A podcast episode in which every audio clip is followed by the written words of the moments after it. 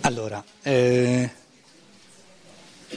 dunque, voi le vostre domande le avete, le avete già fatte, vero? O c'era qualcuno che veloce, veloce, oppure continuo, prendo, affrontiamo il capitolo 18? Dunque, con, eh,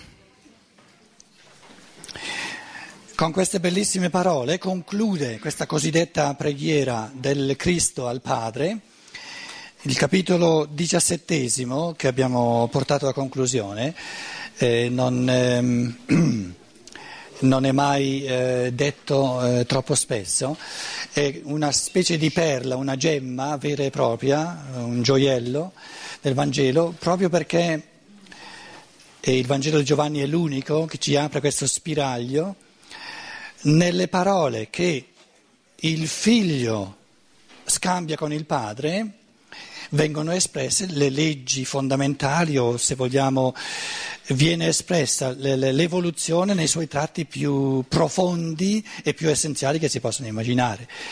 Il, il, il, padre divino e il figlio non si scambiano parole così, diciamo, eh, con le quali mm, parlano del tempo che fa o del calcio, come è andata la partita, chi ha vinto la partita. Capito? È chiaro che eh, in questo colloquio, quando avviene questo colloquio tra il figlio e il padre? Sempre, sempre. Sono i pensieri che il figlio porta sempre in sé e che il padre porta sempre. E questo tipo di interazione è proprio quello che è in corso sempre. Diciamo che duemila anni fa, attraverso la bocca, attraverso il corpo di Gesù di Nazareth, questo essere spirituale che è il Logos, che è il figlio, ha espresso a livello udibile per orecchi umani questi pensieri che vengono sempre pensati dal Logos, se no non sarebbe il Logos. E queste parole o queste, diciamo, questo, questo, colloquio, questo, questa interazione di amore, di sapienza e di amore che è sempre presente. In altre parole, se qualcuno di noi in questo momento fosse capace di far assurgere la sua coscienza, e vi dicevo prima, tutto è questione di evoluzione di coscienza, no? fosse capace per, per, per, diciamo, per salto mortale di cammino di coscienza di assurgere, accogliere la realtà a livelli così profondi, così essenziali, così alti come il modo di vedere la realtà e l'evoluzione che si scambiano il figlio e il padre, coglierebbe, intuirebbe pensieri simili a questi che il Cristo ha espresso prima di morire, poco prima di morire, attraverso la bocca di Gesù di Nazareth. Quindi eh, sono parole su cui vale la pena di meditare, non soltanto una vita, ma diverse vite, perciò ne abbiamo diverse a disposizione. Se volete eh, lo rileggiamo, però eh, c'è un po' il problema di, di eh, rileggendolo vedrete che mh, mm, ogni traduzione fa scendere un pochino il livello, però avendolo adesso un pochino spiegato, ho cercato di, eh, eh può darsi che riusciamo a trascendere un pochino questo, questa impressione un po' di cristianesimo un po' passato. E al di là della traduzione italiana cerchiamo di far riecheggiare un pochino delle cose, anche se balbettando che però ci siamo detti. Eh, se, se siete d'accordo di rileggere un po' il tutto insieme, senza commenti. Così parlò Gesù, quindi alzati gli occhi al cielo, disse, Padre è giunta l'ora, glorifica il figlio tuo, perché il figlio glorifichi te poiché tu gli hai dato potere sopra ogni essere umano perché egli dia la vita eterna a tutti coloro che gli hai dato. 3. Questa è la vita eterna che conoscano te, l'unico vero Dio e colui che hai mandato, Gesù Cristo. Io ti ho glorificato sopra la terra compiendo l'opera che mi hai dato da fare. Ed ora, Padre, glorificami davanti a te con quella gloria che avevo presso di te prima che il mondo fosse. Ho fatto conoscere il tuo nome agli uomini che mi hai dato dal mondo, erano tuoi e li hai dati a me, ed essi hanno osservato la tua parola. Ora essi sanno che tutte le cose che mi hai dato vengono da te, perché le parole che hai dato a me io le ho date a loro, essi le hanno accolte e sanno veramente che sono uscito da te e hanno creduto che tu mi hai mandato. Una piccolissima parentesi, lo vedete la preeminenza delle categorie conoscitive? Hanno capito, hanno conosciuto, eccetera, eccetera. La preeminenza delle categorie conoscitive rispetto a quelle che noi chiamiamo quelle morali, fare, eh, comandamenti, eccetera, eccetera, eccetera spero che lo osservate, la preeminenza delle categorie conoscitive di coscienza. Io ho fatto conoscere il tuo nome, sei tuo nome agli uomini e mi da, che mi hai dato dal mondo, erano tuoi e li hai dati a me ed essi hanno osservato la tua parola. Ora essi sanno che tutte le cose che mi hai dato vengono da te, poiché le parole che hai dato a me io le ho date a loro. Essi le hanno accolte e sanno veramente che sono uscito da te e hanno creduto che tu mi hai mandato. 9. Io prego per loro, non prego per il mondo, ma per coloro che mi hai dato perché sono tuoi. Tutte le cose mie sono tue e tutte le cose tue sono mie e io sono glorificato in loro. Io non sono più nel mondo, essi invece sono nel mondo e io vengo a te Padre Santo, custodisci nel tuo nome coloro che mi hai dato perché siano una cosa sola come noi. Quando ero con loro, io conservavo nel tuo nome coloro che mi hai dato e li ho custoditi. Nessuno di loro è andato perduto, tranne il figlio della perdizione, perché si adempisse la scrittura. Ma ora io vengo, 13, io vengo a te e dico queste cose mentre sono ancora nel mondo perché abbiano in se stessi la pienezza della mia gioia. Io ho dato a loro la tua parola e il mondo li ha odiati perché essi non sono del mondo come io non sono del mondo. Non chiedo che tu li tolga dal mondo ma che li custodisca dal maligno. Essi non sono del mondo come io non sono del mondo. Consacrali nella verità. Lì, lì, siamo partiti ieri, oggi. Consacrali nella verità, la tua parola è verità. Come tu mi hai mandato nel mondo, anch'io li ho mandati nel mondo. Per loro io consacro me stesso, perché siano anch'essi consacrati nella verità. Non prego solo per questi, ma anche per quelli che per la loro parola crederanno in me, perché tutti siano una cosa sola, come tu, o oh Padre, sei in me e io in te siano anch'essi in noi una cosa sola, perché il mondo creda che tu mi hai mandato. 22. E la gloria che tu hai dato a me, io l'ho data a loro, perché siano co- come noi una cosa sola, io in loro e tu in me, perché siano perfetti nell'unità e il mondo sappia che tu mi hai mandato e li hai amati come hai amato me. 24. Padre, voglio è la mia volontà, che anche quelli che mi hai dato siano con me dove sono io, perché contemplino la mia gloria, quella che mi hai dato, poiché tu mi hai amato prima della creazione del mondo. Padre giusto, 25, il mondo non ti ha conosciuto, ma io ti ho conosciuto, questi sanno che tu mi hai mandato e io ho fatto conoscere loro il tuo nome e lo farò conoscere perché l'amore con il quale mi hai amato sia in essi e io in loro. La traduzione naturalmente ci riporta molto diciamo, nel cristianesimo tradizionale, però con, un po' con le spiegazioni che abbiamo fatto c'è modo di ehm, sciogliere un pochino quello che adesso a me ha fatto veramente molto specie è proprio questa esuberanza di categorie conoscitive rispetto alle diciamo, categorie che noi normalmente chiamiamo quelle morali. No? Cosa che io vi dicevo prima, che la, la, responsabilità morale primaria che noi abbiamo e dalla quale dipende tutto il resto, è la responsabilità morale nei confronti dell'evoluzione della coscienza. Tutto il resto è conseguenza. Quindi si potrebbe dire che il male che più rovina l'umanità è l'omissione dell'evoluzione della coscienza. Tutto il resto è conseguenza.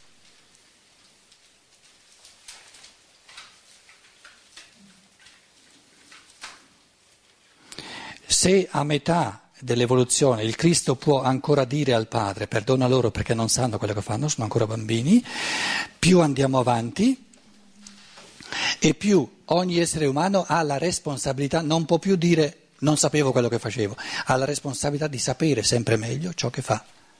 In altre parole, la responsabilità morale, il fattore morale primario in tempi di anima cosciente, come li chiama Rudolf Steiner, il fattore morale primario è nei confronti dell'evoluzione del pensiero, della coscienza. Nessuno di noi ha il diritto di dire io non so niente della realtà dello spirituale. Perché il, eh, il, Cristo ci può dire, ma come? Ti è stato dato un, eh, sei stato creato come spirito che, che sa pensare e il tuo compito, il compito morale più importante era quello di coltivare le tue capacità pensanti. Quindi l'omissione, diciamo, più disumana, l'omissione che causa il massimo di disumanità nell'umanità di oggi, non sono le azioni cattive, ma sono le omissioni di cammino di pensiero. Le azioni cosiddette cattive, le azioni disumane, sono conseguenza, sono effetto di un mancato cammino di consapevolezza.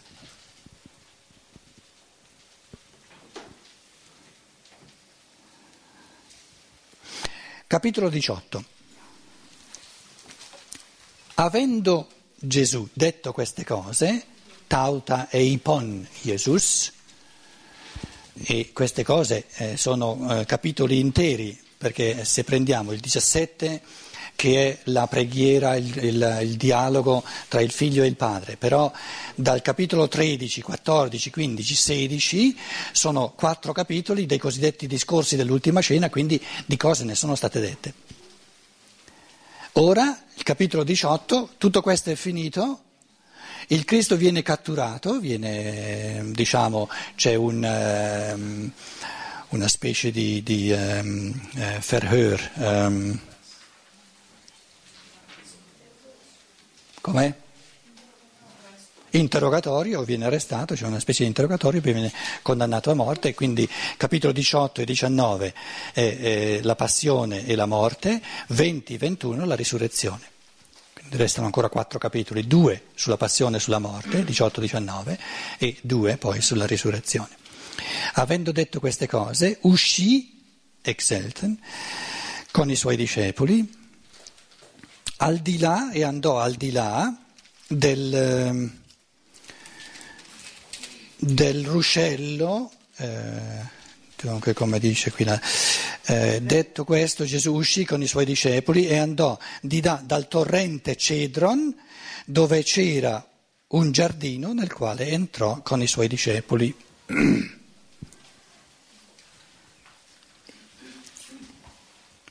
Giuda Due, anche Giuda, il traditore, ehm, conosceva quel posto. Giuda, colui che aveva dentro di sé l'impulso di tradire il Cristo. Conosceva eh, questo giardino, questo giardino degli ulivi, perché eh, spesso, versetto 2, perché spesso eh, Gesù vi si, vi si ritirava con i suoi discepoli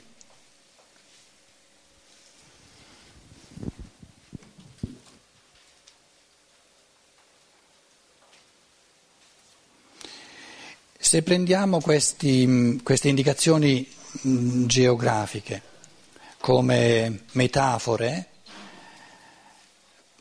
eh, è un, il posto in cui spesso il Cristo si ritirava con gli apostoli, un giardino. Il giardino dove c'è il verde dei fiori, dell'erba, è proprio un, non soltanto un'immagine, ma è la, la presenza di tutto ciò che è vitale della vita. Allora potremmo prendere questo, questo ritirarsi, questo passare eh, del tempo a, a, a, dunque, eh, a, ripetute volte del Cristo in questo luogo di vita come un'immagine reale che il, diciamo, il Cristo è venuto per far passare l'umanità dallo stato morto della coscienza e dell'amore alla vita. Quindi il Cristo come colui che ridà vita alla mente e al cuore dell'uomo. Giuda sa, perché è abituato, sa che il Cristo si incontra, esprime la sua parola in questo elemento di vita e sa che lui avendo dentro di sé l'impulso di tradirlo, di, di, di, di farlo andare a morte, sa di cogliere eh, che, che si può uccidere soltanto ciò che è vivente. Quindi sa dove si trova il Cristo, nell'elemento della vita.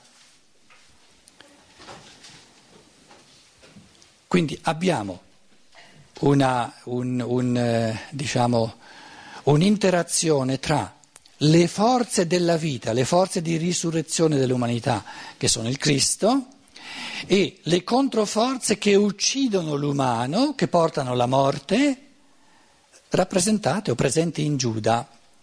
Ci siamo detti, già ieri e oggi, che queste controforze che tradicono, che mettono a morte, danno a morte l'essere umano, ci devono essere, altrimenti l'umano sarebbe un fattore di, eh, diciamo, eh, di, di, di, automaticità e non un fattore di libertà. Quindi ognuno di noi, ogni essere umano, ha in sé le forze cristiche, che sono forze di vita, di risurrezione, di continua risurrezione, di continuo ritrovare la vita del pensiero e dell'amore. Vita si intende sempre a questi due livelli, due grandi livelli, del cammino del pensiero e del cammino del cuore, dell'amore, e affinché il cammino del pensiero, della coscienza e il cammino dell'amore non siano automatici, che non varrebbero niente, non sarebbero né pensiero né amore, ci devono essere le controforze che vanno continuamente vinte, liberamente vinte, affinché il pensiero e l'amore siano fattori di libertà. Quindi il Giuda è in ogni essere umano, in ognuno di noi, si rappresenta poi archetipicamente in questo essere umano Giuda di duemila anni fa, ma è l'evidenziamento di forze che devono esserci in ogni essere umano. E il Cristo è presente ugualmente in ogni essere umano.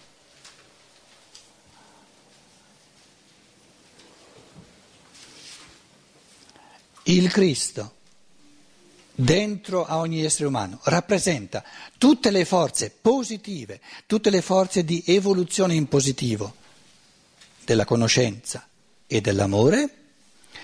Giuda rappresenta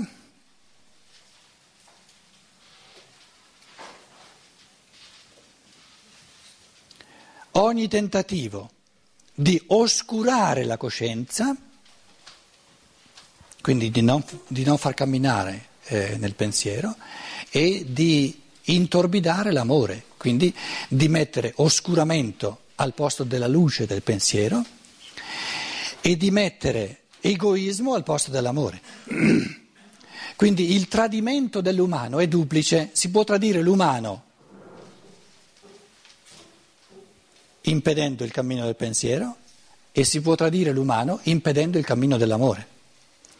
Ciò che impedisce il cammino dell'amore noi lo chiamiamo l'egoismo e ciò che impedisce il cammino del pensiero, e questo ci dimostra che abbiamo disatteso eh, molto di più l'evoluzione del pensiero, abbiamo noi una, una categoria eh, che, che, si, che, si, che si met- per, per l'amore abbiamo la categoria dell'egoismo, forza e controforza.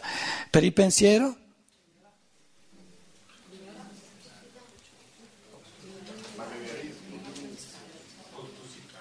Com'è?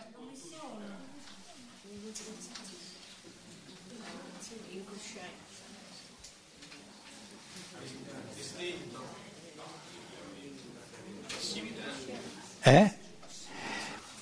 eh? Sono tutte categorie di omissione del cammino di pensiero, ma non è la controforza.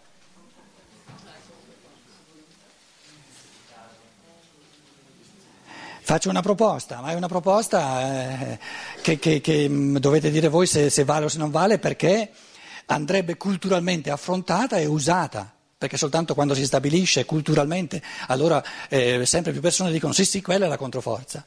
La controforza del pensiero è l'ideologia, che non è soltanto mancanza di pensiero, ma positivo addormentamento del pensiero, positivo obnubilamento del pensiero. Però è una proposta che faccio, perché non abbiamo culturalmente proprio la controforza. Com'è? Sì, l'ipnosi, sì, l'ideologia intesa nel senso di ipnosi, perché se prendessimo soltanto la parola ipnosi non, eh, non ci servirebbe, cioè cre- creerebbe più pasticci, però si capisce cosa tu intendi dire. No? La, la, la, l'ideologia è una forma di ipnosi di pensiero, è fatta apposta per impedirti di pensare nella libertà e individualmente.